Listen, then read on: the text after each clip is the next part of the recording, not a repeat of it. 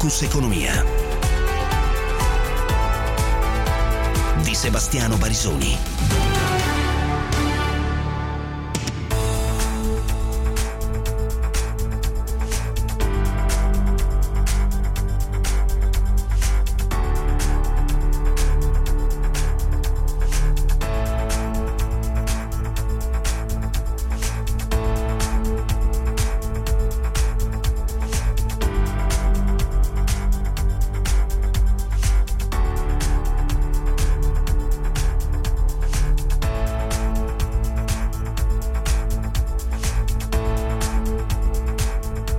diciassette e nove minuti, inizia la prima puntata di Focus Economia della settimana. I temi di questa giornata economico-finanziaria.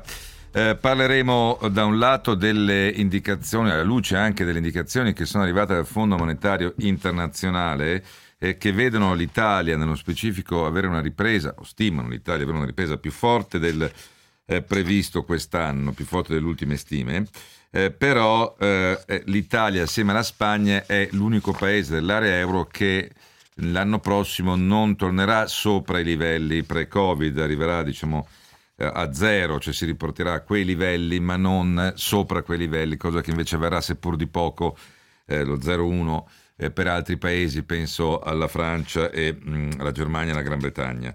Eh, parlando solo dell'area euro mi riferisco alla Francia e alla e alla Germania.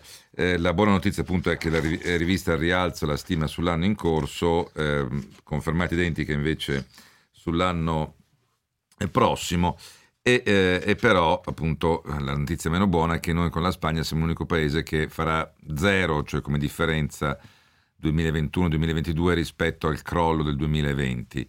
Eh, altri paesi si dovrebbero riposizionare leggermente sopra a fine dell'anno prossimo, a fine del duemilaventidue. E ventidue ne parleremo anche perché oggi è uscita l'analisi del, dell'andamento del quarto trimestre dei distretti industriali italiani, eh, che hanno proseguito, dati alla mano, il recupero mh, avviato durante l'estate, anche eh, se vi è stato un calo tendenziale, cioè anno su anno, t- quarto trimestre su quarto trimestre dell'export, ma un calo meno forte dei trimestri eh, precedenti. Eh, dicevo del Fondo Monetario, ha portato al quattro virgola due per cento la crescita per l'anno in corso contro il tre per cento previsto a gennaio, ed è un, un incremento forte. È confermato in, invece il tre virgola sei per cento per il eh, duemilaventidue. Eh, la disoccupazione, anche il Fondo Monetario Internazionale la stima in aumento al dieci virgola tre per cento quest'anno e all'undici virgola sei per cento l'anno prossimo. Di questo ci occuperemo perché perché nel frattempo sono usciti altri dati eh, proprio sull'andamento della, della disoccupazione, eh, che eh, pur andando, essendo molto diversi da settore a settore, però a gennaio gli occupati erano ventidue milioni centonovantunomila, eh, centottantaquattromila in meno rispetto a dicembre. Ma la cosa più importante è vedere com'è il dato di gennaio eh, rispetto a, a febbraio, o febbraio duemilaventi. Rispetto a febbraio duemilaventi. Perché? Perché febbraio, come spesso ricordiamo, è l'ultimo mese praticamente pre-Covid, vi era già stato chiaramente eh, Codogno e altri focolai a fine del mese mh, di febbraio duemilaventi, ma ancora non vi era stata una chiusura diciamo del paese.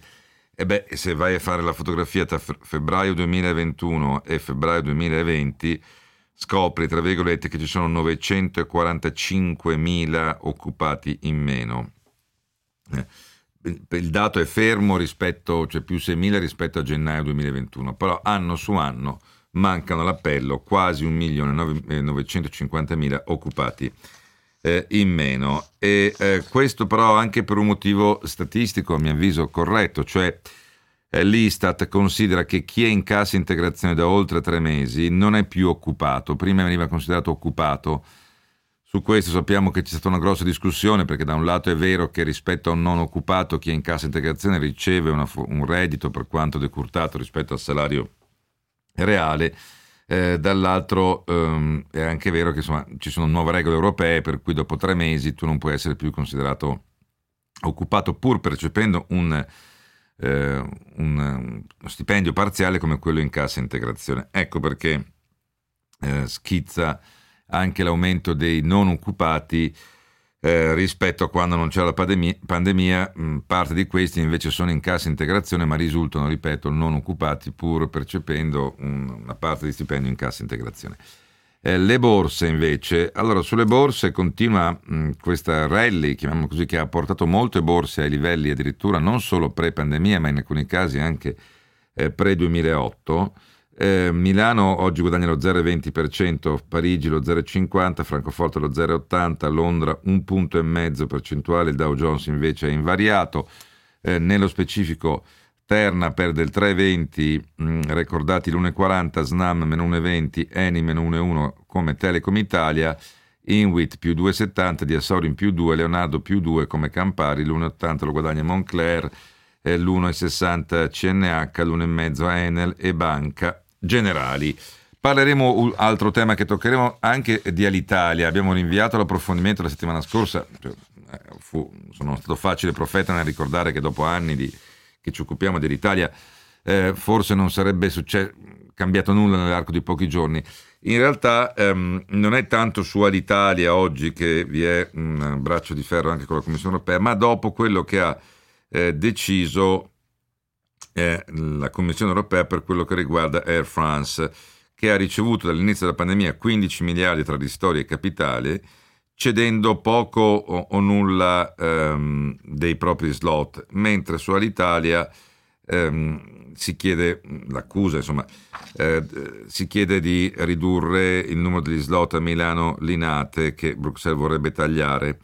Ehm, in realtà Air France ha ottenuto, ha, è stata obbligata, a, dopo aver ricevuto via libera dalla Commissione Europea quattro miliardi di euro di aiuto dallo Stato francese per ricapitalizzare Air France, però dovrà cedere gli slot all'aeroporto di Orly, dove ha un potere significativo eh, di mercato, così il commissario eh, Vestager. Lo Stato francese potrà salire però al trenta per cento del capitale contro il quattordici virgola tre per cento che ha adesso. Anche, faccio notare che anche l'Olanda sta pensando a una ricapitalizzazione di K L M, eh, ha perso sette miliardi l'anno scorso, l'indebitamento raggiunge undici miliardi, ehm, però... Ehm, in cambio Bruxelles chiede il taglio dei costi, il congelamento degli stipendi, l'azzeramento del bonus per i salari più alti e appunto gli slot. A inizio negoziato si chiedeva di rinunciare a ventiquattro slot a Orly e lo stesso numero imposto a Lufthansa a Monaco e a Francoforte.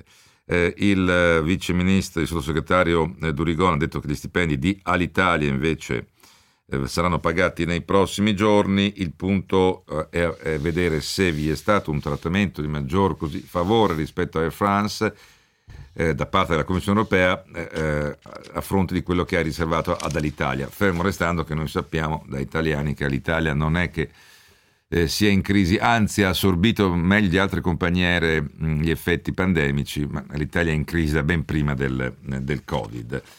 Eh, ahimè, tre quattro nove due tre otto sei sei sei sei per sms e WhatsApp, la pagina di Focus Economia sul sito di Radio ventiquattro, la diretta su Facebook, le altre notizie in breve.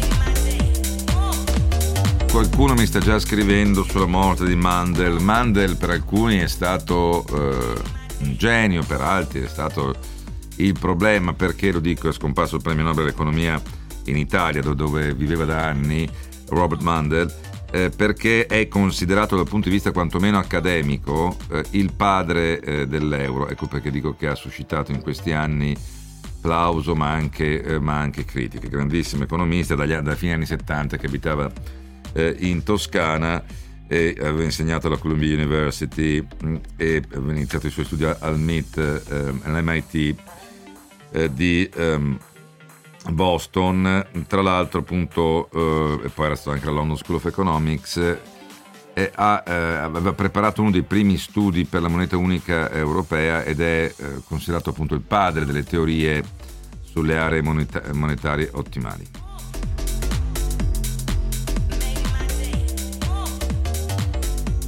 parleremo sì di Credit Suisse e, Ar- e eh, Archegos eh, perché il, il fallimento del fondo sta- ha trascinato non solo Nomura, la giapponese Nomura, ma anche il Credit Suisse. Lo faremo durante, eh, durante l'approfondimento di eh, borsa. Eh, dunque, i voli tra Australia e Nuova Zelanda non presuppongono più quarantene. Sì, ho capito, perché non c'è Covid né in Nuova Zelanda e né in Australia, eh, te credo che non prevedono quarantene. Andiamo avanti. Comunque, mh, per quello che riguarda eh, qualcuno dice quando è che torna Platerotti. Beh, ieri era lunedì, tornerà lunedì prossimo, eh, per quello che riguarda l'appuntamento con Dietro la eh, notizia. Eh, dicevo, per quello che riguarda la campagna vaccinale, ehm, non ci sono nuove decisioni nella Commissione europea di bloccare l'export di vaccini.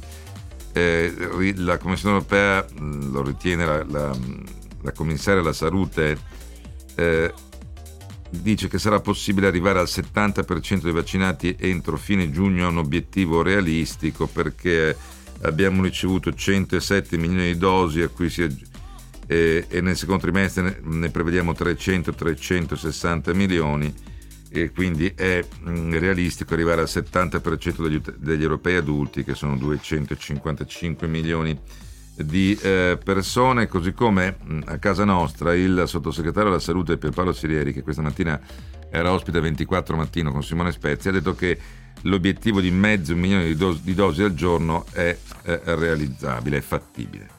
È fattibile perché io li chiamo, siamo in guerra, li chiamo i fucilieri, cioè coloro che possono iniettare del vaccino ci sono, mancano i vaccini, però è verosimile che per fine mese, con diciamo l'arrivo sempre di più dosi, e otto milioni sono quelle che sicuramente arriveranno, ma potrebbero essere anche di più, il mezzo milione di dosi è davvero alla, alla, diciamo fattibile. Secondo me potremmo arrivarci già in questi giorni se avessimo però le dosi. Le, le sembra normale che in generale le vaccinazioni nei giorni di festa scendano così tanto? No, certo che non è possibile. È pur vero che si è corso molto nella settimana prima di Pasqua, quindi è chiaro che in attesa anche delle nuove dosi, perché, però è chiaro che non possiamo passare da duecentottantamila a trecentomila Eh, dosi al giorno eh, improvvisamente farne mezzo milione in tre giorni. Non possiamo permetterci questo. Non...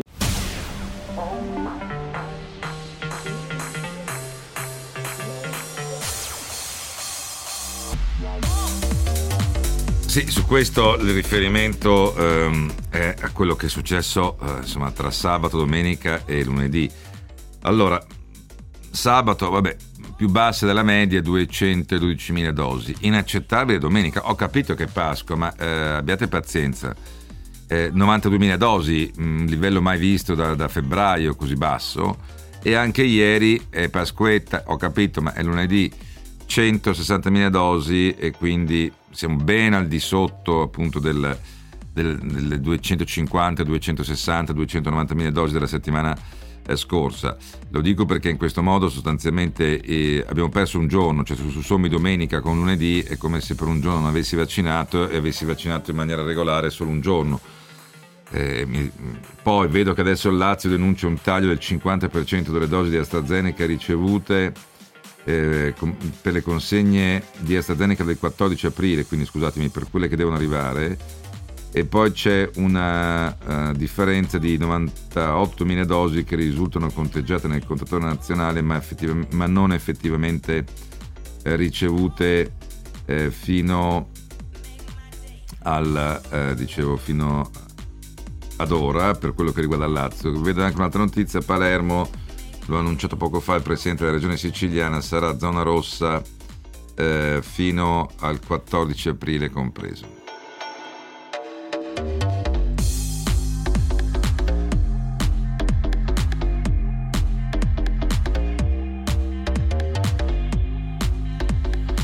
Dunque, eh, andando avanti eh, con l'utilizzo delle dosi, faccio notare che oggi i dati aggiornati vedono eh, Pfizer utilizzata al novantasei per cento delle dosi consegnate, eh, AstraZeneca al cinquantaquattro per cento, Moderna al cinquanta per cento. Su Moderna è abbastanza inspiegabile perché eh, su AstraZeneca sappiamo che vi sono state le sospensioni e poi anche i dubbi e le disdette. Su Moderna non si capisce perché su un milione trecentotrenta mila dosi consegnate ne abbiamo utilizzate solo seicentosessantamila.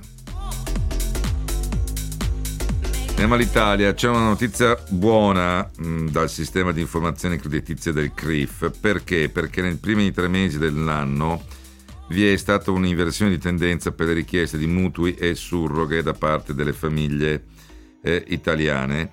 Eh, perché, perché è una notizia buona? Perché mh, è mh, soprattutto a marzo, gennaio e febbraio erano partiti molto lentamente, più cinquantacinque virgola otto per cento sul marzo dell'anno prima, che aveva visto però un, un blocco dell'attività.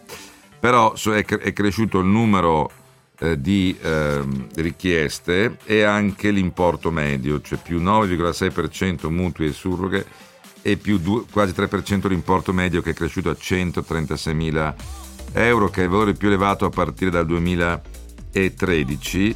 Eh, nello specifico brillano il Molise e la Lombardia, più diciassette per cento e più sedici virgola sette, e poi eh, Emilia Romagna più quattordici virgola cinque, Sardegna più quattordici virgola cinque, Sicilia più quattordici, Veneto più tredici virgola cinque. Perché dico che è un buon dato? Beh, perché mh, se, ha, se ci sono i mutui eh, che principalmente sono per l'abitazione, e vuol dire che si ha un po' di fiducia nel futuro, o meglio non si ha più così tanta sfiducia, e ci si prende anche ehm, il rischio di chiedere un mutuo, accendere una pratica e, ehm, per un investimento che di solito, ripeto, nella maggior parte dei casi, in questo caso, è di carattere mh, immobiliare, però da molti osservatori viene visto come un segnale di un pochino più di fiducia nel futuro o sulla propria posizione personale, quantomeno, visto che sappiamo che è diverso il giudizio che uno dà sulla situazione complessiva del paese, e poi invece sulla propria situazione personale di solito è, è migliore quello che uno dà in media della propria situazione personale rispetto a quello che dà del paese.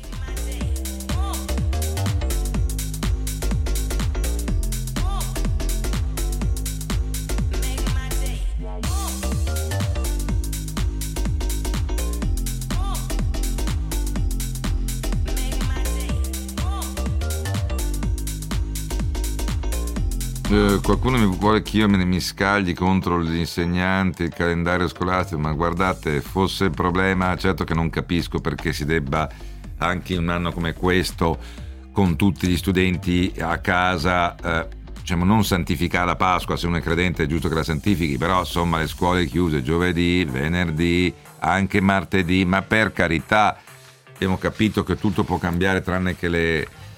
le festività scolastiche. Poi vedremo se si riuscirà a allungare l'anno scolastico. A me basterebbe vedere che adesso non iniziano alcuni presidenti di regione. Vedo che la Puglia non si smentisce mai, caro Emiliano, nonostante quanto deciso il governo. Siccome c'è la possibilità in caso emergenziale, avete deciso in Puglia, che è una delle regioni che vanta il maggior numero di giorni di chiusura delle scuole anche quando era in, in zona arancione o gialla, di dare la possibilità ai genitori di scegliere se fare la D A D oppure no. Va bene, eh, vediamo adesso cosa succederà. Alle zone arancioni mh, il governo è stato molto chiaro su questo. Attenzione, eh, anche in zona arancione riaprono le, scu- le scuole superiori, e le, le seconde e terze medie, le scuole superiori, con una da- didattica dal cinquanta al settantacinque per cento in, in presenza.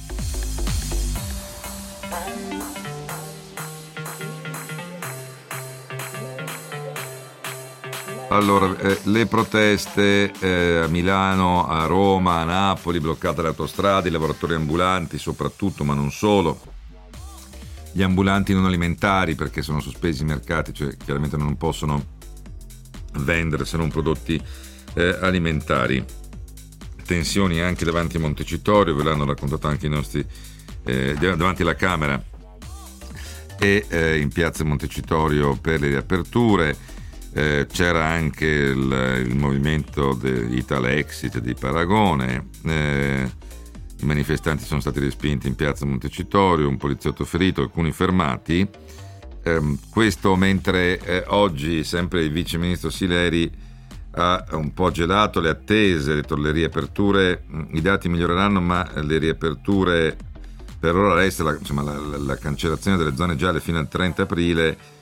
Credo che la possibilità di riaprire potrà arrivare realisticamente dopo il trenta aprile. Credo che i dati miglioreranno nelle prossime settimane, ora la data esatta è difficile poterla stabilire, ma immagino che il trend che abbiamo osservato di riduzione dell'R con zero, eh, che è sceso eh, diciamo sotto a uno, che verosimilmente continuerà a migliorare, al momento quello che rimane è diciamo la, l'eliminazione delle zone gialle fino al trenta aprile. Realisticamente credo che la possibilità di riapertura sarà dopo il trenta aprile.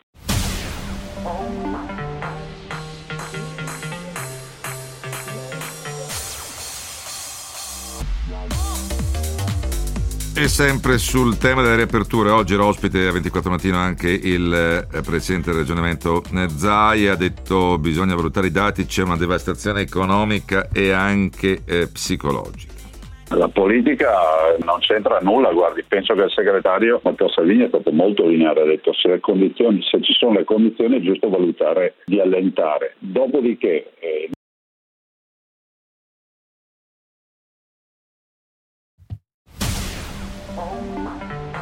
scusate, c'è stato un, un problema con l'audio, eh, provo a riprenderlo a questo punto. Facciamo così, dopo il meteo e eh, la pubblicità, tre quattro nove due tre otto sei sei sei sei per sms e WhatsApp, la pagina di Focus Economia sul sito di Radio ventiquattro, la diretta su Facebook. Mi state segnalando che in Veneto in alcune situazioni hanno terminato eh, le dosi di Pfizer. Poco, poco fa, due ore fa, il commissario Figliuolo ha detto che eh, sono arrivate, domani verranno distribuite un milione e mezzo di dosi di Pfizer, il quantitativo più grosso mai, mai, to- mai spedito come singola quantità da Pfizer. Eh, ripeto, a me sembra soprattutto che il problema sia su AstraZeneca. Comunque andiamo sul meteo e la pubblicità, poi recuperiamo anche Zaia eh, e mh, iniziamo con il primo tema della puntata e mi riferisco al, all'andamento dell'economia italiana tra Fondo Monetario Internazionale e rapporto di Intesa San Paolo sui distretti industriali. Tempo in diretta. Resta ancora un po' instabile il tempo sul nostro paese, dove una circolazione ciclonica determinerà nelle prossime ore residui e precipitazioni, a carico soprattutto delle regioni meridionali. Il clima è ancora piuttosto freddo. Domani questa situazione perdurerà ancora, con delle piogge a carattere sparso e non particolarmente intense, che interesseranno soprattutto il sud, ma localmente anche la Sardegna e le aree tra Lazio, Abruzzo e Molise. Sui restanti settori invece il sole sarà prevalente, con il cielo che si presenterà al massimo massimo poco o parzialmente nuvoloso, tuttavia senza precipitazioni associate. Col passare delle ore, specialmente entro sera, i fenomeni risulteranno localizzati quasi esclusivamente sul basso Tirreno, mentre altrove il tempo migliorerà ovunque. Temperature ancora sotto media, specie nei valori minimi. Con le previsioni di il meteo punto it è tutto, per rimanere aggiornati scaricate la nostra app ufficiale. Un saluto da Stefano Ghetti. State ascoltando un programma offerto da Invesco, fondi di investimento ed E T F. Scopri di più su invesco punto it. Focus Economia.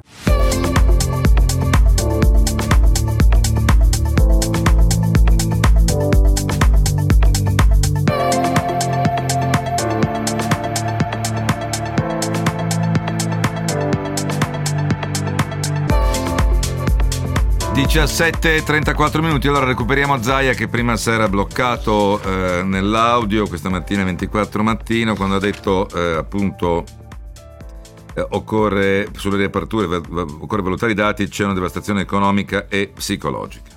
La politica non c'entra nulla, guardi, penso che il segretario Matteo Salvini è stato molto lineare, ha detto se le condizioni, se ci sono le condizioni è giusto valutare di allentare, dopodiché eh, noi dobbiamo avere sempre l'obiettività di quello che è la situazione sanitaria e renderci conto che oltre alla devastazione sanitaria che c'è stata e la pressione che c'è ancora oggi, c'è poi una devastazione economica, psicologica e sociale. Io penso che dovremmo comunque modificare il modello. Il modello dei ventuno parametri rischia di essere obsoleto perché comunque le vaccinazioni stanno dando effetti e anche le, le, la qualità delle cure è cambiata. E dall'altro vedremo anche i dati epidemiologici da qui a fine, a fine aprile. Mi lasci ricordare che se avessimo vaccini, glielo dico da Veneto, io in un mese e mezzo vaccino tutti.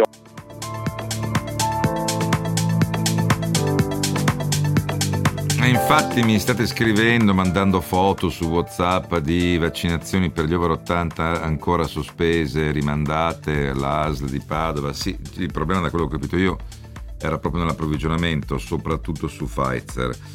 Comunque eh, oggi il mh, presidente dell'Associazione dei presidi italiani Giannelli ha ricordato come oltre l'ottanta per cento del personale scolastico è stato vaccinato, un motivo in più per riaprire le scuole con tanta sicurezza per gli insegnanti e prolungare l'attività didattica, aggiungo io, anche a giugno, visto che a giugno avremo il cento per cento del personale eh, vaccinato. Eh, il monitoraggio delle scuole, ammette Giannelli, mancano gli operatori per fare il monitoraggio, anche se il C T S dice la scuola è in sicurezza da tempo, i problemi si generano fuori dalla scuola. Domani tornano in classe cinque milioni e seicentomila ragazzi, due su tre, perché nelle zone, nelle regioni rosse eh, si va a scuola solo fino alla prima media. Oh, i distretti industriali e il Fondo Monetario. Allora, il Fondo Monetario, dicevo, ha alzato la stima del nostro P I L quest'anno, portandola dal tre per cento al quattro virgola due per cento, che è una buona cosa perché eh, insomma, è un punto e due in più, eh, più del trenta per cento di aumento. L'anno prossimo invece la stima resta invariata al tre virgola sei per cento. Il debito al centocinquantasette per cento, il deficit all'otto virgola otto per cento, la disoccupazione quest'anno al dieci virgola tre per cento, l'anno prossimo all'undici virgola sei per cento. Dice il Fondo Monetario Internazionale: la ripresa nel mondo accelera, trainata in questo caso soprattutto dagli Stati Uniti, eh, grazie anche agli effetti che si attendono dal mh, massiccio piano di Biden. Eh, gli Stati Uniti quest'anno dovrebbero fare più sei virgola quattro per cento, l'Europa più quattro virgola quattro per cento. L'area euro eh, tornerà ai livelli pre-Covid nel duemilaventidue, eh, però per la Spagna e l'Italia, come dicevo, si tratterà di un tornare a un livello secco, cioè variazione zero. Germania e Francia dovrebbero essere eh, un po' più alti a fine duemilaventidue rispetto al, a, al pre-Covid, eh, tant'è che anche mh, è stata rivista un po' rialzo sia la crescita tedesca dello zero virgola uno zero tre punti e anche della crescita francese al cinque virgola otto per cento al quattro virgola due nel duemilaventidue. Veniamo invece ai distretti industriali, perché oggi c'è la fotografia della, eh, non tanto sulla previsione dell'anno ma su come è andato il trimestre, quindi quarto trimestre duemilaventi. Allora, è proseguito il recupero avviato durante l'estate, anche se vi è stato un calo rispetto al quarto trimestre del duemiladiciannove nelle esportazioni, meno tre virgola sette per cento, però è stato un calo più basso rispetto ai, ai trimestri precedenti, mm, meno otto per cento nel primo trimestre, meno trentatré per cento nel secondo l'anno scorso e meno quattro virgola nove per cento nel terzo. E, e poi questo è il dato aggregato. In realtà, se lo disaggreghiamo, scopriamo che la situazione è migliore della media, tranne che per un distretto, che possiamo dire anche comparto, che poi abbassa la media complessiva. Eh, dottor Fabrizio Guelpa, che è responsabile Industry and Banking del eh, Centro Studi e Ricerche di Intesa San Paolo, buonasera. Buonasera a lei e agli ascoltatori. Dunque Guelpa, eh, dicevo, la media è questa, cioè c'è stato ancora un calo rispetto agli ultimi tre mesi del duemiladiciannove nelle esportazioni, eh, ma un calo che via via è andato a ridursi, eh, scorporando però eh, qual è, cioè, se leviamo il settore moda, o meglio, mi sembra che il grosso del problema sia in questo caso tutto attribuibile al settore moda. Sì, il settore moda nell'ultimo trimestre dell'anno scorso è ancora sceso del quindici per cento. Se, come dice lei, togliessimo la moda dall'insieme dei distretti italiani, il numero sarebbe positivo, precisamente uno virgola quattro. Noi sappiamo che la moda è, tra, insieme al turismo, uno dei settori più penalizzati. Non si va al lavoro con la, con la giacca, non si va alle feste, non ci sono i turisti che comprano, quindi eh, la, la moda in generale, quindi come abbigliamento, come, sca, come scarpe, come, come borse, eh, continua continua a soffrire. Tolto questo mondo, eh, gli altri gli altri settori stanno cominciando a ricrescere, anche con tassi eh, importanti. Stanno crescendo eh, i comparti legati alle costruzioni, soprattutto le piastrelle al tre virgola quattro, i mobili al due virgola sei, l'agroindustria al quattro virgola uno. Eh, l'unico grande eh, ehm, settore che è molto rappresentato dai distretti che sta ancora faticando è la meccanica, eh, meno meno tre, però insomma mm-hmm. eh, su questo fronte eh, i numeri stanno, stanno ritornando in positivo. Quindi eh, sì, c'è appunto la meccanica eh, però che ha toccato, alla f- è vero che è ancora debole, ma ha toccato eh, a fine dell'anno scorso i livelli di fine duemiladiciannove, c'è un calo solo del tre per cento. Bene, come lei ricordava, i prodotti materiali da costruzioni più tre virgola cinque, i mobili più due virgola sei, l'agroalimentare, qui c'era meno novità, più quattro per cento, anche eh, la... L- gli elettrodomestici hanno fatto più dodici virgola due e poi invece la moda che eh, segna eh, complessivamente è quella che ha il calo, il calo più forte.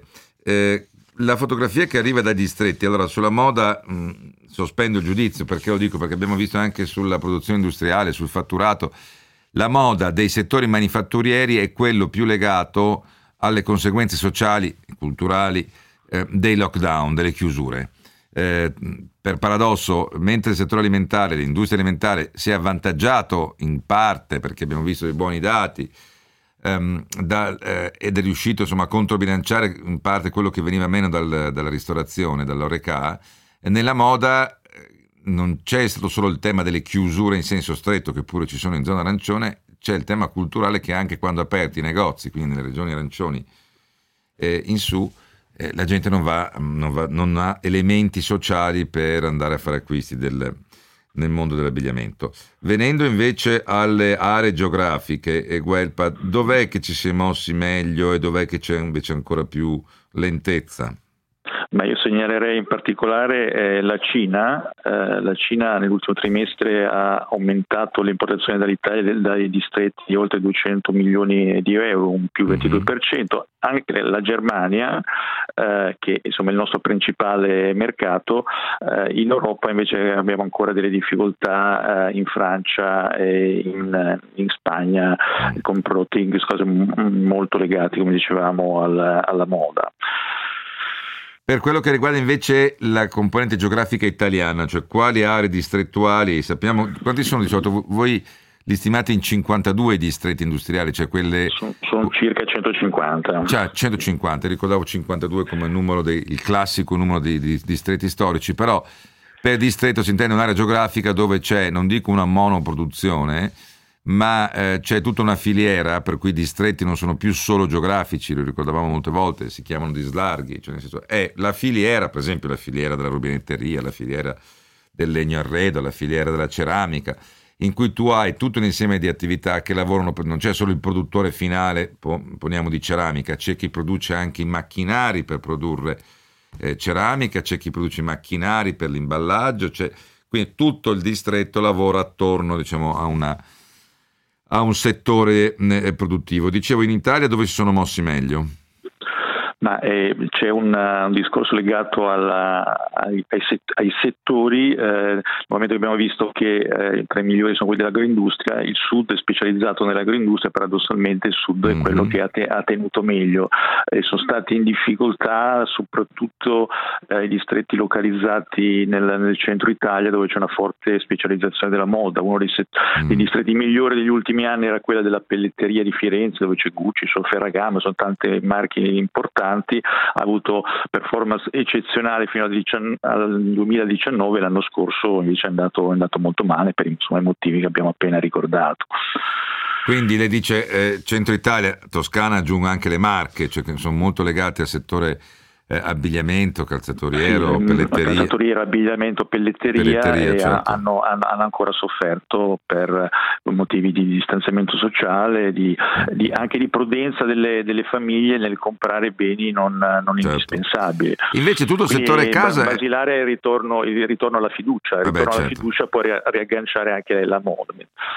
Mentre il settore casa, eh, che sappiamo di cui è beneficiato come tipologia, è il legno arredo, cioè il mobilio d'arredamento, ma eh, per esempio abbiamo visto, se ho ben capito nel vostro rapporto, c'è un buon andamento del distretto delle piastrelle di Sassuolo, dell'imbottito, imbottito chiaramente inteso come arredo di Forlì, e anche il ciclomotore di Bologna, che permette comunque assieme alla filiera agroalimentare all'Emilia Romagna di stare più nella zona nord che nella zona centro del paese come andamento. Sì, l'Emilia Romagna nel complesso nel duemilaventi ha avuto una contrazione dell'otto contro il dodici virgola sette dell'alveo nazionale ed è riuscito a, a forare lo zero eh, nel, nell'ultimo quadrimestre, è andato a zero virgola sei contro il tre virgola sette, meno tre virgola sette eh, nazionale. Mm-hmm. E ci sono vari, v- varie ragioni, quello che ricordava lei del, del mondo delle, eh, della casa in senso lato, che vuol dire eh, ricostruirsi la casa sfruttando anche gli incentivi, mm-hmm. e poi una volta che la casa è stata ristrutturata, riarredarla con nuovi mobili è un tema che eh, sta eh, insomma spingendo molto molto questi, questi settori, in particolare il mondo delle costruzioni, che sappiamo negli Beh. ultimi anni ha, so- ha sofferto moltissimo. Beh, il vantaggio principale dell'eco bonus eh, eh, da questo punto di vista eh, quello è, è, il, è il vantaggio principale. Sì, comunque... Sicuramente è complesso l'ecobonus, però cioè, i professionisti che accompagnano i condomini piuttosto che i privati eh, a ottenere l'ecobonus eh, stanno, stanno aumentando la propria, la propria capacità, cioè un learning by doing eh, in queste, queste procedure. Mm-hmm. Allora, eh, ancora mi chiedete di altre, di altre aree, ehm, ehm, dunque sì, per esempio la Lombardia ha visto il contributo positivo di tre distretti, quello dei metalli di Brescia, della rubinetteria eh, e, e anche del pentolame di Lumezzane e la meccanica strumentale di, eh, di Bergamo, che hanno permesso alla Lombardia di ehm, avere un calo abbastanza basso, meno uno virgola cinque per cento. Confermo a chi me lo chiede che invece proprio per la specializzazione nell'agroalimentare eh, bene è andata la Basilic- Campania, Basilicata, Sardegna e Puglia, eh, giusto Guelpa? Sì, esattamente, eh, è, un pro- è un problema di eh, incomprimibilità dei, dei consumi alimentari, eh, stiamo parlando di esportazione, eh, però è anche incomprimibilità negli altri paesi che comprano che comprano mm. a noi, stando chiusi a casa anche dalle altre parti del mondo, eh, insomma tutte le poche cose che si poteva fare per prepararsi da mangiare. Sì, a me ha fatto, poi ne parleremo magari un'altra volta, non, è, non voglio interrogare lei su questo, però a me ha fatto molta impressione vedere che è aumentato di sette volte. Adesso riprenderò il dato, eh, la produzione diciassette per cento, la produzione di eh, parmigiano reggiano e grana padano, anche e soprattutto sull'export, e lì la riflessione che hanno fatto i produttori italiani, sia quelli padani che quelli emiliani, è stata: ma insomma, con i ristoranti chiusi, eh, com'è possibile che sia aumentata così tanto l'export di parmigiano e di grana padano? Perché forse nei ristoranti all'estero, per carità, si spacciava per parmigiano... Eh, reggiano o per grana padano qualcosa che non lo era a tavola, perché altrimenti non si capisce l'aumento dei volumi con appunto i ristoranti chiusi. Immagino che non è che il privato si sia messo a mangiare necessariamente più mh, forme di, di parmigiano. Grazie anche al, perché è importante vedere la tenuta nel complesso, ripeto, vedo molti marchigiani, toscani che mi scrivono, sì, lì si è concentrato, diciamo così, il problema più forte nei distretti industriali, perché lì è molto presente, pensate a Prato, ma non solo, pensate a tutta la parte della riviera eh, marchigiana, eh, il, il tema dell'abbigliamento del, del calzaturiero e del pellame. Grazie anche a Fabrizio Guelpa, responsabile del punto Industry and Banking della Direzione Studi e Ricerche di Intesa San Paolo.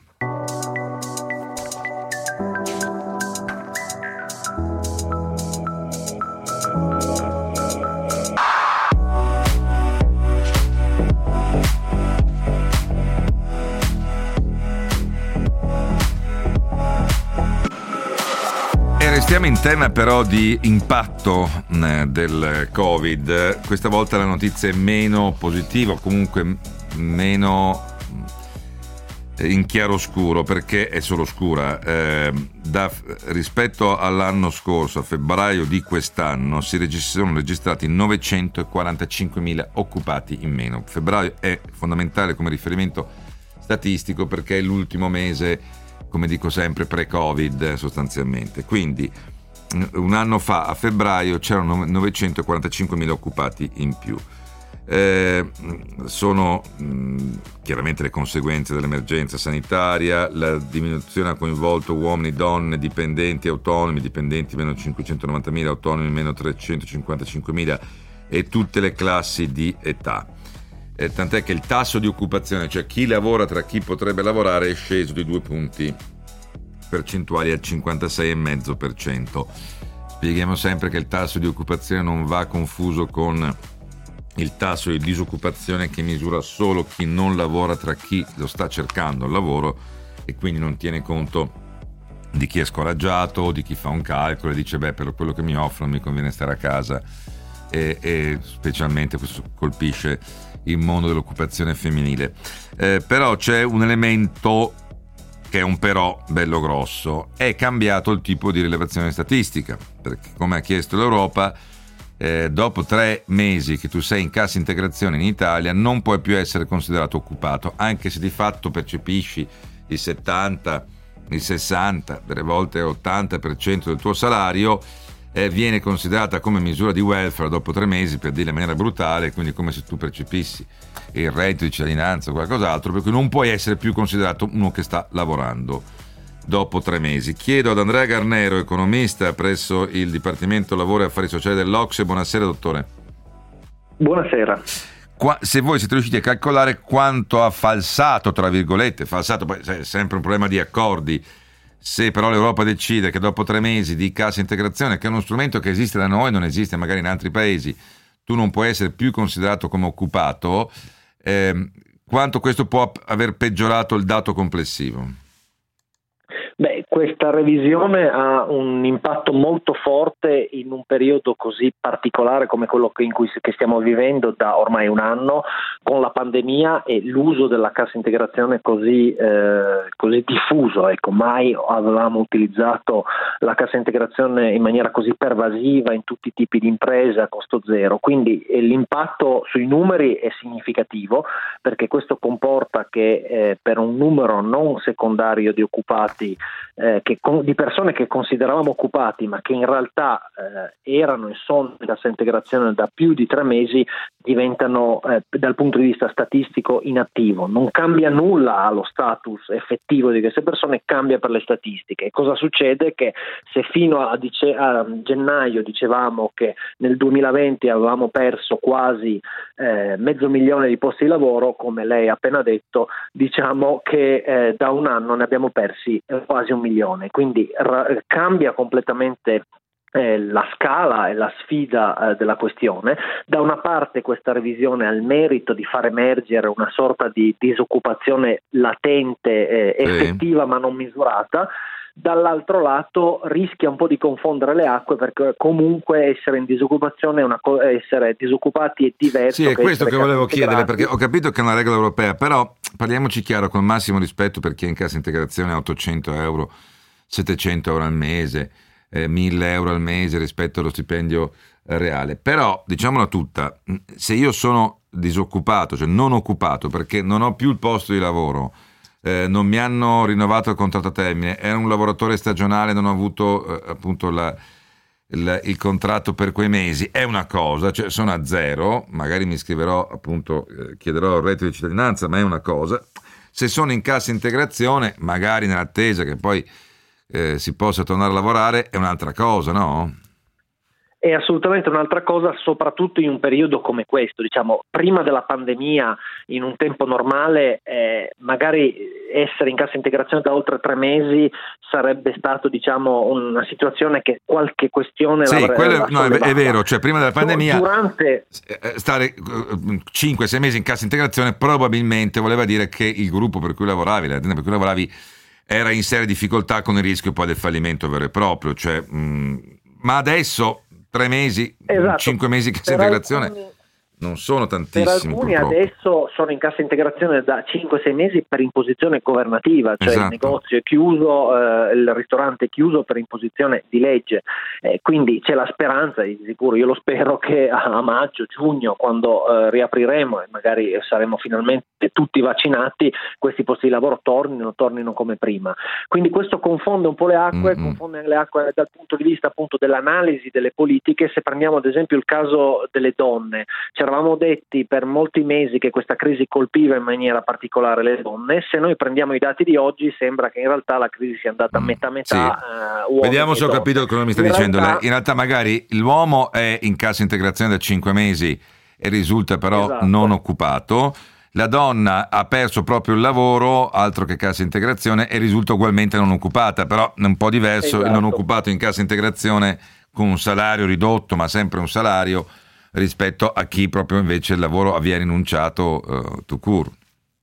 Esattamente, in più sapendo che per certe categorie più deboli come donne, giovani mm. eh, c'è anche il rischio che non siano coperte dalla NASPI, il sussidio di disoccupazione, certo. Perché serve aver contribuito, serve avere una certa carriera lavorativa che magari donne e giovani con una carriera spezzettata all'inizio non ce l'hanno e quindi non hanno nemmeno la NASPI. Come ha detto lei, essere in cassa integrazione non è assolutamente un divertimento, anzi il sussidio è uno dei più bassi tra i paesi O C S E, però diciamo è meglio di niente. E tra quelli che sono disoccupati in senso completo del termine, diciamo che non hanno proprio un posto di lavoro, sono stati licenziati o il contratto non è stato rinnovato, non abbiamo la certezza invece che un sussidio, per quanto basso, queste persone eh, ce l'abbiano.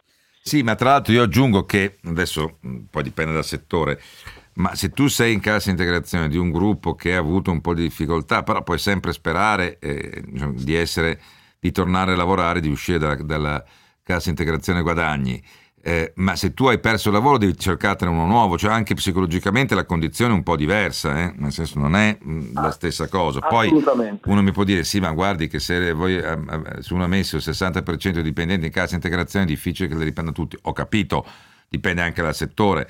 Abbiamo adesso commentato i dati della produzione industriale, magari alcuni settori che avevano avuto dei cali importanti nel secondo trimestre e nel terzo che hanno avuto i minori possono anche tornare a, a riassorbire parte della cassa integrazione. Se tu il lavoro l'hai perso, eh, così non è. E tra l'altro io temo, Guelpa, che questo possa inficiare i dati futuri, perché immaginiamo che rientrino molte persone dalla cassa integrazione e sembra improvvisamente che abbiamo aumentato l'occupazione quando si tratta di persone che venivano considerate non occupate ma restavano in cassa integrazione. Questo lo vedremo però nei prossimi mesi. Grazie intanto per al, al dottor Andrea, ho detto Guelpa, volevo dire Garnero, scusatemi, ho confuso io gli ospiti. Grazie Andrea Garnero, economista presso il Dipartimento Lavoro e Affari Sociali dell'O C S E. Andiamo sul G R ventiquattro, poi i mercati e la mitica Alitalia. Tre quattro nove due tre otto sei sei sei sei per sms e WhatsApp. Sai che io ancora esattamente non ho capito. Che cosa, Leonardo, non hai ancora capito? Eh, non ho esattamente capito di cosa parliamo noi qui a Uno, Nessuno e Cento Milan. Parliamo di attualità, ma a modo nostro, dando spazio a tutte le opinioni. E eh beh, non è vero, diamo spazio solo alle opinioni che ci fanno comodo. Questa è una tua opinione. Eh, sì, certo. Eh, io non la condivido, ma te l'ho fatta dire, ti sei smentito da solo. Sei scaltro. Ti ascolto perché sei scaltro. A che ora cominci? Tutti i giorni, dal lunedì al venerdì, alle nove fino alle undici. Uno, nessuno, centomila. Uno, nessuno, nessuno, centomila. Sei scaltro. Quasi ti ascolto anch'io. Da MediaWorld fino al quattordici aprile. iPhone dodici sessantaquattro giga a soli ottocentoventinove euro. In più, scopri come vincere una stanza per dare nuova energia e più stile alla tua casa. Concorso valido dal sei al trenta aprile duemilaventuno. Montepremi trentamila euro. Regolamento su my wonderful world punto mediaworld punto it. MediaWorld, fatto apposta per me. I trasporti e la logistica delle merci sono da sempre un elemento chiave per la crescita economica di un paese. Ma qual è il loro futuro in Italia? Dalla ferrovia al mare, dal cargo aereo a quello stradale all'intermodalità, la parola chiave per l'evoluzione dei trasporti è sostenibilità, non solo ambientale ma anche economica e sociale. Non perdere l'appuntamento con i trasporti nell'era della transizione ecologica.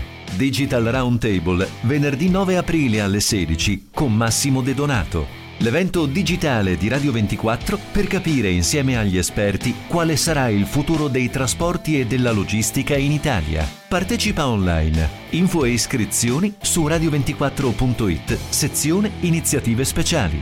In collaborazione con MAN in Mangiastrada. Vieni a scoprire la nuova MAN Truck Generation, Simply My Truck. E con l'Isplan si impegna per una mobilità sostenibile a zero emissioni. What's next? State ascoltando un programma offerto da Invesco, fondi di investimento ed E T F. Scopri di più su invesco punto it. Focus Economia.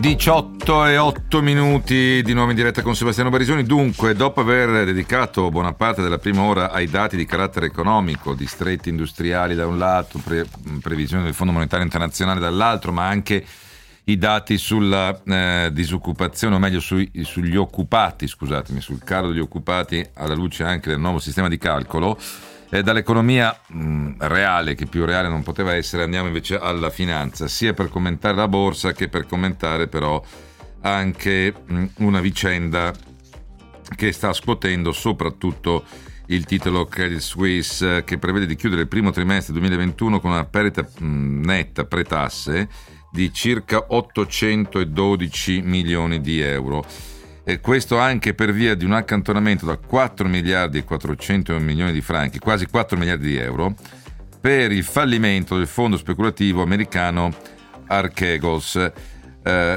che tra l'altro ha coinvolto in Giappone Nomura e in Europa, ma in Svizzera, il Credit Suisse, che era una delle banche più, più esposte sul fondo eh, speculativo. Eh, anche di questo parliamo con eh, Andrea Fontana, Radio Corriere Sole ventiquattro Ore. Andrea, buonasera. Buonasera. Partiamo da eh, Credit Suisse, poi arriviamo invece alla borsa, eh, alla borsa di oggi. Eh, continua, insomma, eh, adesso si fa il calcolo dei danni per eh, il fallimento, insomma, di, di, del fondo speculativo statunitense. Sì, non solo si fa il calcolo dei danni, ma eh, sono anche, diciamo, saltate le prime posizioni di vertice, eh sì. visto che i due manager, eh, il responsabile del, dell'investment banking eh, e, e il responsabile, il, il chief risk office, eh, sono eh, stati... Eh, Brian Chain e Lara Warner, giusto? Esatto, sono stati messi da parte, eh, ma eh, in seguito a questo, a questo scandalo e alle conseguenze eh, sui conti del Credit Suisse e sull'impatto per quanto riguarda il primo trimestre che tu hai annunciato, ovviamente il mercato eh, è attento a capire quali saranno le conseguenze eh, del secondo trimestre, visto che eh, la banca è stata... Eh, è, è stata obbligata eh, a vendere repentinamente eh, la, la scorsa settimana circa due virgola tre miliardi, posizioni per due virgola tre eh, miliardi di dollari eh, proprio in seguito alla all'incapacità di Archegos, del, de, di questo fondo gestito da, eh, da Bill Wang, eh, di eh, far fronte eh, ai, propri, eh, ai propri impegni. E il mercato ha anche dubbi su come è stata gestita questa situazione del Credit Suisse, perché al di là del, del crack eh, di Archegos, eh, mentre altre banche, eh, oltre a quelle che tu hai citato, sono state anche coinvolte in prima persona, Goldman Sachs, Morgan Stanley, eh, però si sono sono riuscite, almeno da quello che sembra, a limitare i danni. Questo non è avvenuto per Credit Suisse, tant'è che ha dovuto anche Eh, ridurre eh, il, eh, il, lo stacco dei dividendi eh, lo stacco dei dividendi annunciato, e oltre appunto ad avere un impatto eh, diretto sui conti. Quindi eh, sembrano che, sembra che tutto eh, questo scandalo, insomma, non sia finito, soprattutto per quanto riguarda l'impatto eh, sulla società.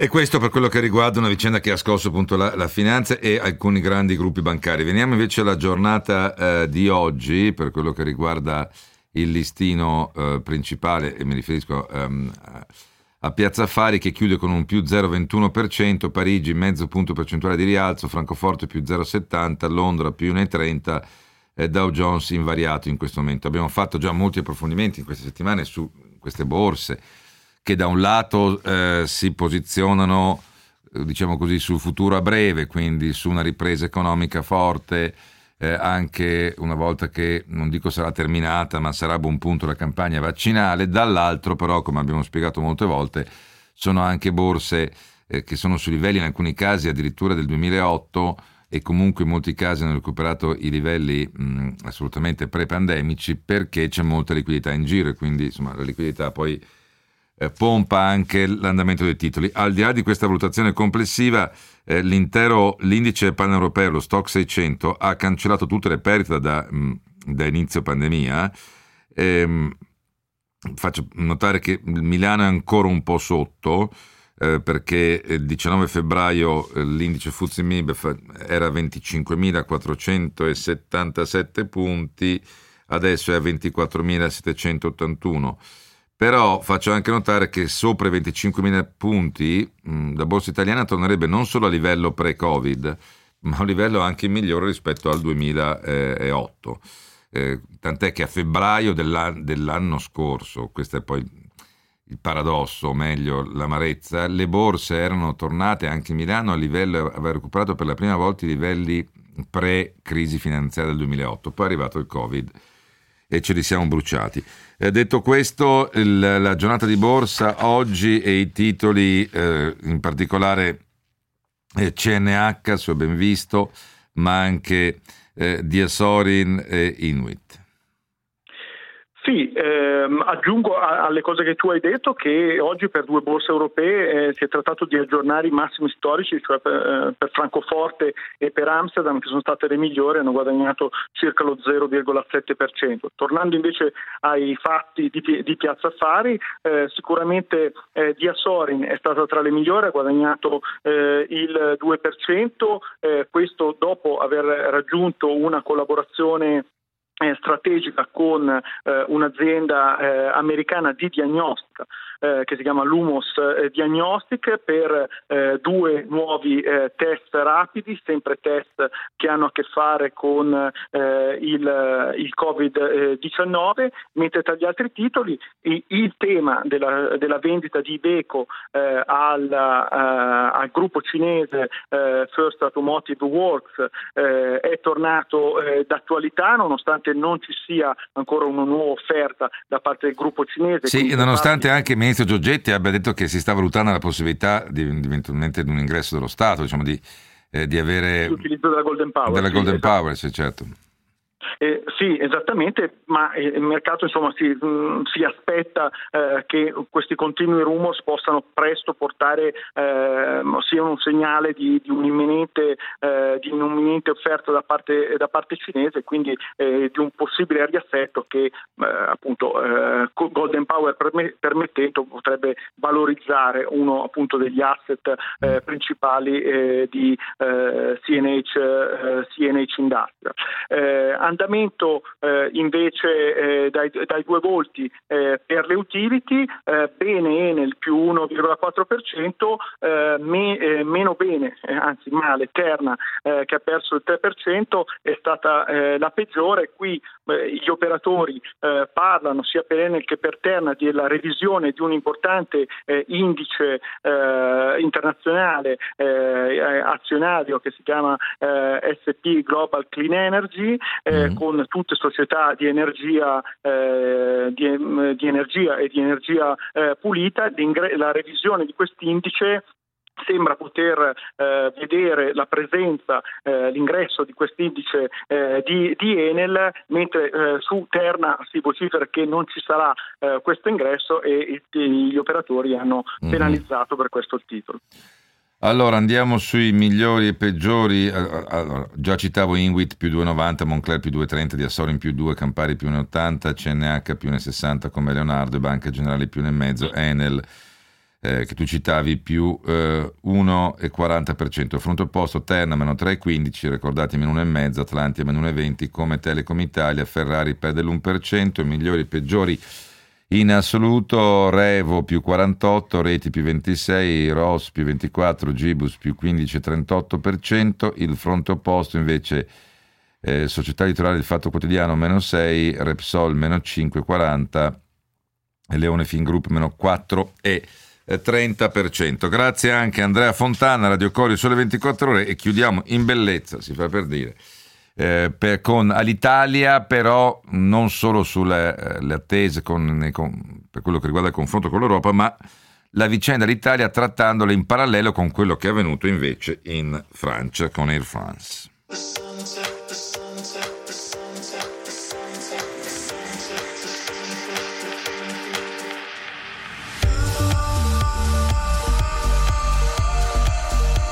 Allora, c'è Air France che eh, dall'inizio della pandemia ha ricevuto quindici miliardi tra ristori e capitale mh, e adesso è arrivato il via libera dalla Commissione Europea a quattro miliardi di euro di aiuti dello Stato francese a Air France per ricapitalizzare la compagnia, però eh, soggetto a condizioni. In particolare Air France impegna a mettere a disposizione gli slot disponibili presso l'aeroporto di Orly dove ha un potere significativo di eh, mercato per dare ai vettori concorrenti la possibilità di espandere le proprie attività in questo aeroporto, con prezzi equi, maggiore scelta per i consumatori europei. Nel frattempo lo Stato francese però, come ha dichiarato il ministro all'economia Bruno Le Maire, eh, potrà salire al trenta per cento del capitale, adesso al quattordici virgola tre per cento di, di Air France, e dovrà cedere diciotto appunto slot ad altre compagnie dell'aeroporto eh, parigino eh, di Orly. Eh, gli slot non finiranno a, a compagnie che fanno dumping sociale e eh, fiscale. Però eh, nel frattempo oggi invece su Alitalia eh, c'è stata un'assemblea a Fiumicino in, detta dai comitati dei sindacati autonomi eh, e l'unione sindacale di, eh, di base. Il presidente dell'associazione dei piloti chiede mh, a Draghi di intervenire con autorevolezza al termine della manifestazione di circa trecento lavoratori della compagnia tra operai, impiegati e hostess a eh, Fiumicino, per evitare eh, un bagno di licenziamenti. Ora, secondo quanto abbiamo capito dal piano della nuova Alitalia, l'Italia I T A, eh, vi dovrebbero essere al massimo quarantacinque aeroplani e meno di tremila eh, dipendenti, con un esubero insomma eh, significativo di dipendenti. Nel frattempo però eh, c'è anche la richiesta di Bruxelles, eh, perché eh, se i dipendenti sono arrabbiati perché sono in ritardo con gli stipendi, hanno ricevuto poche centinaia di euro come stipendio di marzo, c'è il braccio di ferro tra la Commissione Europea e il ministro Giorgetti, tant'è che eh, si è parlato nei giorni scorsi di uno stallo nei negoziati con Bruxelles. Bruxelles chiede eh, un numero di slot di Alitalia Milano-Linate, cioè i diritti di decollo e atterraggio, che devono essere tagliati, e il marchio che deve essere diverso da quello storico, sostiene la eh, Commissione. Eh, qualcuno ha anche il timore che all'orizzonte ci sia un piano B che prevede il fallimento eh, di Alitalia per creare una compagnia completamente nuova sul modello dell'elvetica Swissair, eh, che poi fu integrata da, nel gruppo Lufthansa. Quanto agli stipendi, sono stati ridotti del cinquanta per cento e l'azienda non sta anticipando la cassa integrazione che deve essere versata dall'Inps. Ecco perché molti assistenti di volo, tra una cosa e l'altra, hanno ricevuto somme di soli cinquanta euro. Faccio notare però che eh, nell'anno nero delle compagnie aeree duemilaventi Alitalia ha assorbito meglio l'impatto delle restrizioni, perché c'è stato un calo inferiore ad altre compagnie aeree, cioè la perdita netta è stata di quattrocentottantaquattro milioni e i ricavi mh, sono andati a un miliardo, quindi meno quarantaquattro per cento. eh, Lufthansa ha fatto meno quarantanove per cento, Air France-K L M meno sessantaquattro per cento, e invece il gruppo eh, che riunisce British Airways, Iberia, Vueling e Aer Lingus ha fatto meno novanta per cento. Uno può dire, ma l'Italia era meno esposta, andava meno bene prima, cala di meno rispetto ad altri gruppi.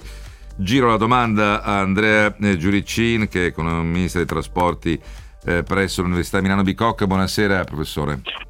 Buonasera, grazie per l'invito. Allora, prima domanda, se eh, il calo mh, minore, per carità, meno quarantaquattro per cento, ma rispetto al meno cinquanta di Lufthansa, al meno sessanta di Air France-K L M, meno novanta di British Airways, è dovuto al fatto che fosse, andasse meno bene prima. E poi vorrei capire invece se lei vede una diversità di trattamento tra quanto deciso l'Unione Bruxelles per quello che riguarda Air France rispetto a quello che ha chiesto su Alitalia. In realtà alla prima, alla prima domanda bisogna rispondere su come erano strutturate le compagnie aeree. Teniamo conto che Alitalia prima di questa crisi era, aveva molto poco intercontinentale rispetto alle altre compagnie, ed è altresì vero che eh, le altre compagnie hanno dovuto tagliare molto di più l'intercontinentale rispetto alla stessa Alitalia, perché Alitalia chiaramente ne aveva molto di meno. Quindi diciamo Alitalia storicamente mh, diciamo meno volava, meno perdeva soldi, quindi di fatto ha impattato meno sulla crisi. Però andiamo a vedere i dati del duemiladiciannove, ultimo anno normale, e se andiamo a vedere quei dati, purtroppo Alitalia aveva un margine negativo di quattrocentoquarantatré milioni di euro su circa tre miliardi e cento di fatturato, quindi aveva un margine di meno quattordici per cento, la peggiore fra le grandi compagnie era Air France, che invece aveva un margine comunque positivo del quattro virgola due per cento. Quindi Alitalia era già diversa prima della crisi, e durante la crisi purtroppo ha continuato a perdere soldi. Teniamo anche conto che alle perdite Alitalia Eh, che sono state contabilizzate bisogna aggiungerci gli aiuti Covid, che sono altri duecentosettantadue milioni di euro, e sembrerebbe altri duecento milioni di euro per i diversi principi contabili che sono stati utilizzati l'anno scorso. Quindi di fatto poi bisogna vedere veramente quale sarà il dato eh, reale finale di Alitalia. Teniamo conto che di tutte le compagnie aeree europee, dalle low cost alle grandi gruppi, abbiamo i dati ufficiali. Per Alitalia abbiamo degli articoli di giornale, ma ancora non sono usciti i dati ufficiali. Ecco, veniamo invece al trattamento che Bruxelles ha riservato a Air France rispetto a quello che chiede ad Alitalia. Lei nota una disparità di trattamento?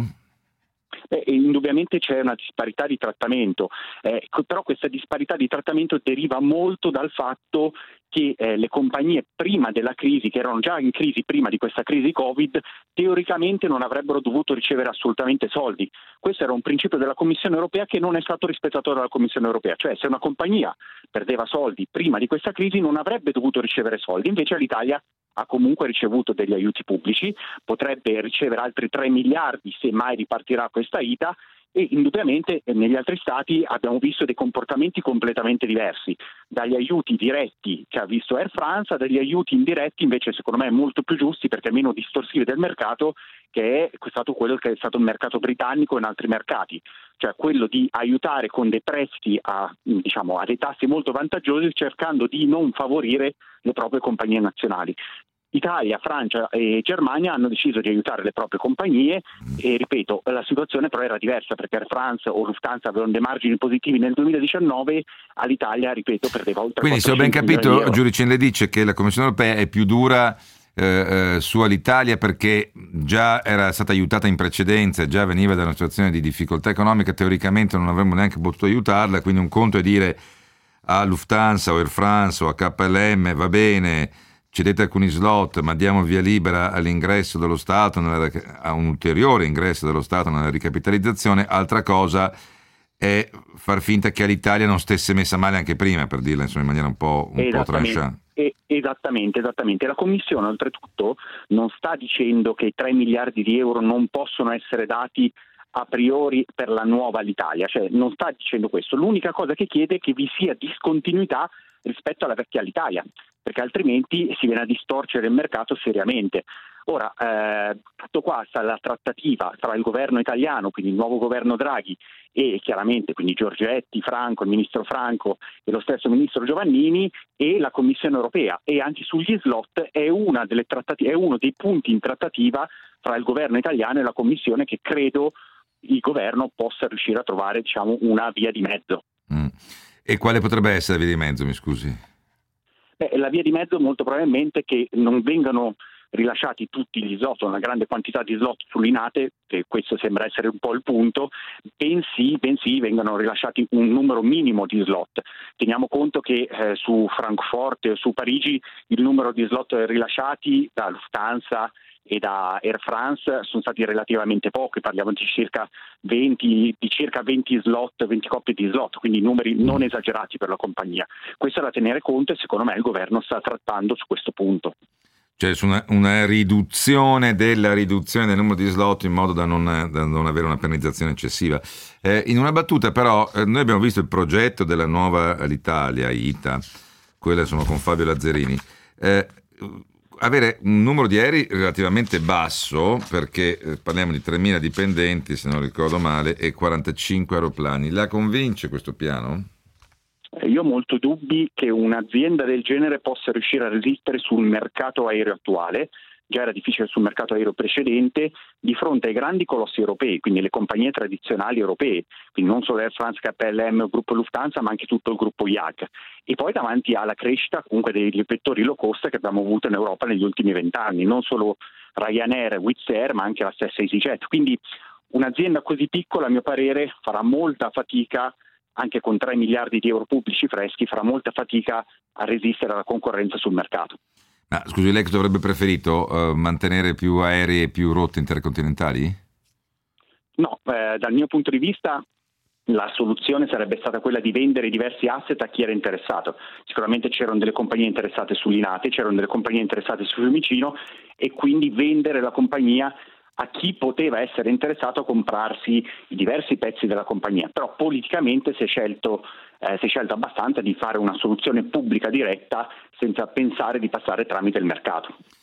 Adesso ho capito, eh, eh, vedremo adesso co- cosa succederà, perché ripeto, la trattativa è arrivata a uno stallo, ma mi interessava anche, visto che c'era stata molta polemica anche di carattere sindacale nel fine settimana, fare il raffronto con quanto deciso eh, su Air France e in precedenza anche su Lufthansa. Eh, grazie anche, eh, eh, vedo molti messaggi, sono un po' il programma è giunto alla conclusione, non posso continuare su, eh, su Alitalia, ne riparleremo nei prossimi giorni. Grazie anche a Andrea Giuricin, che appunto insegna economia dei trasporti all'Università Milano Bicocca. Noi ci risentiamo domani dalle diciassette in poi. Intanto da Sebastiano Barisoni l'augurio di una buona serata.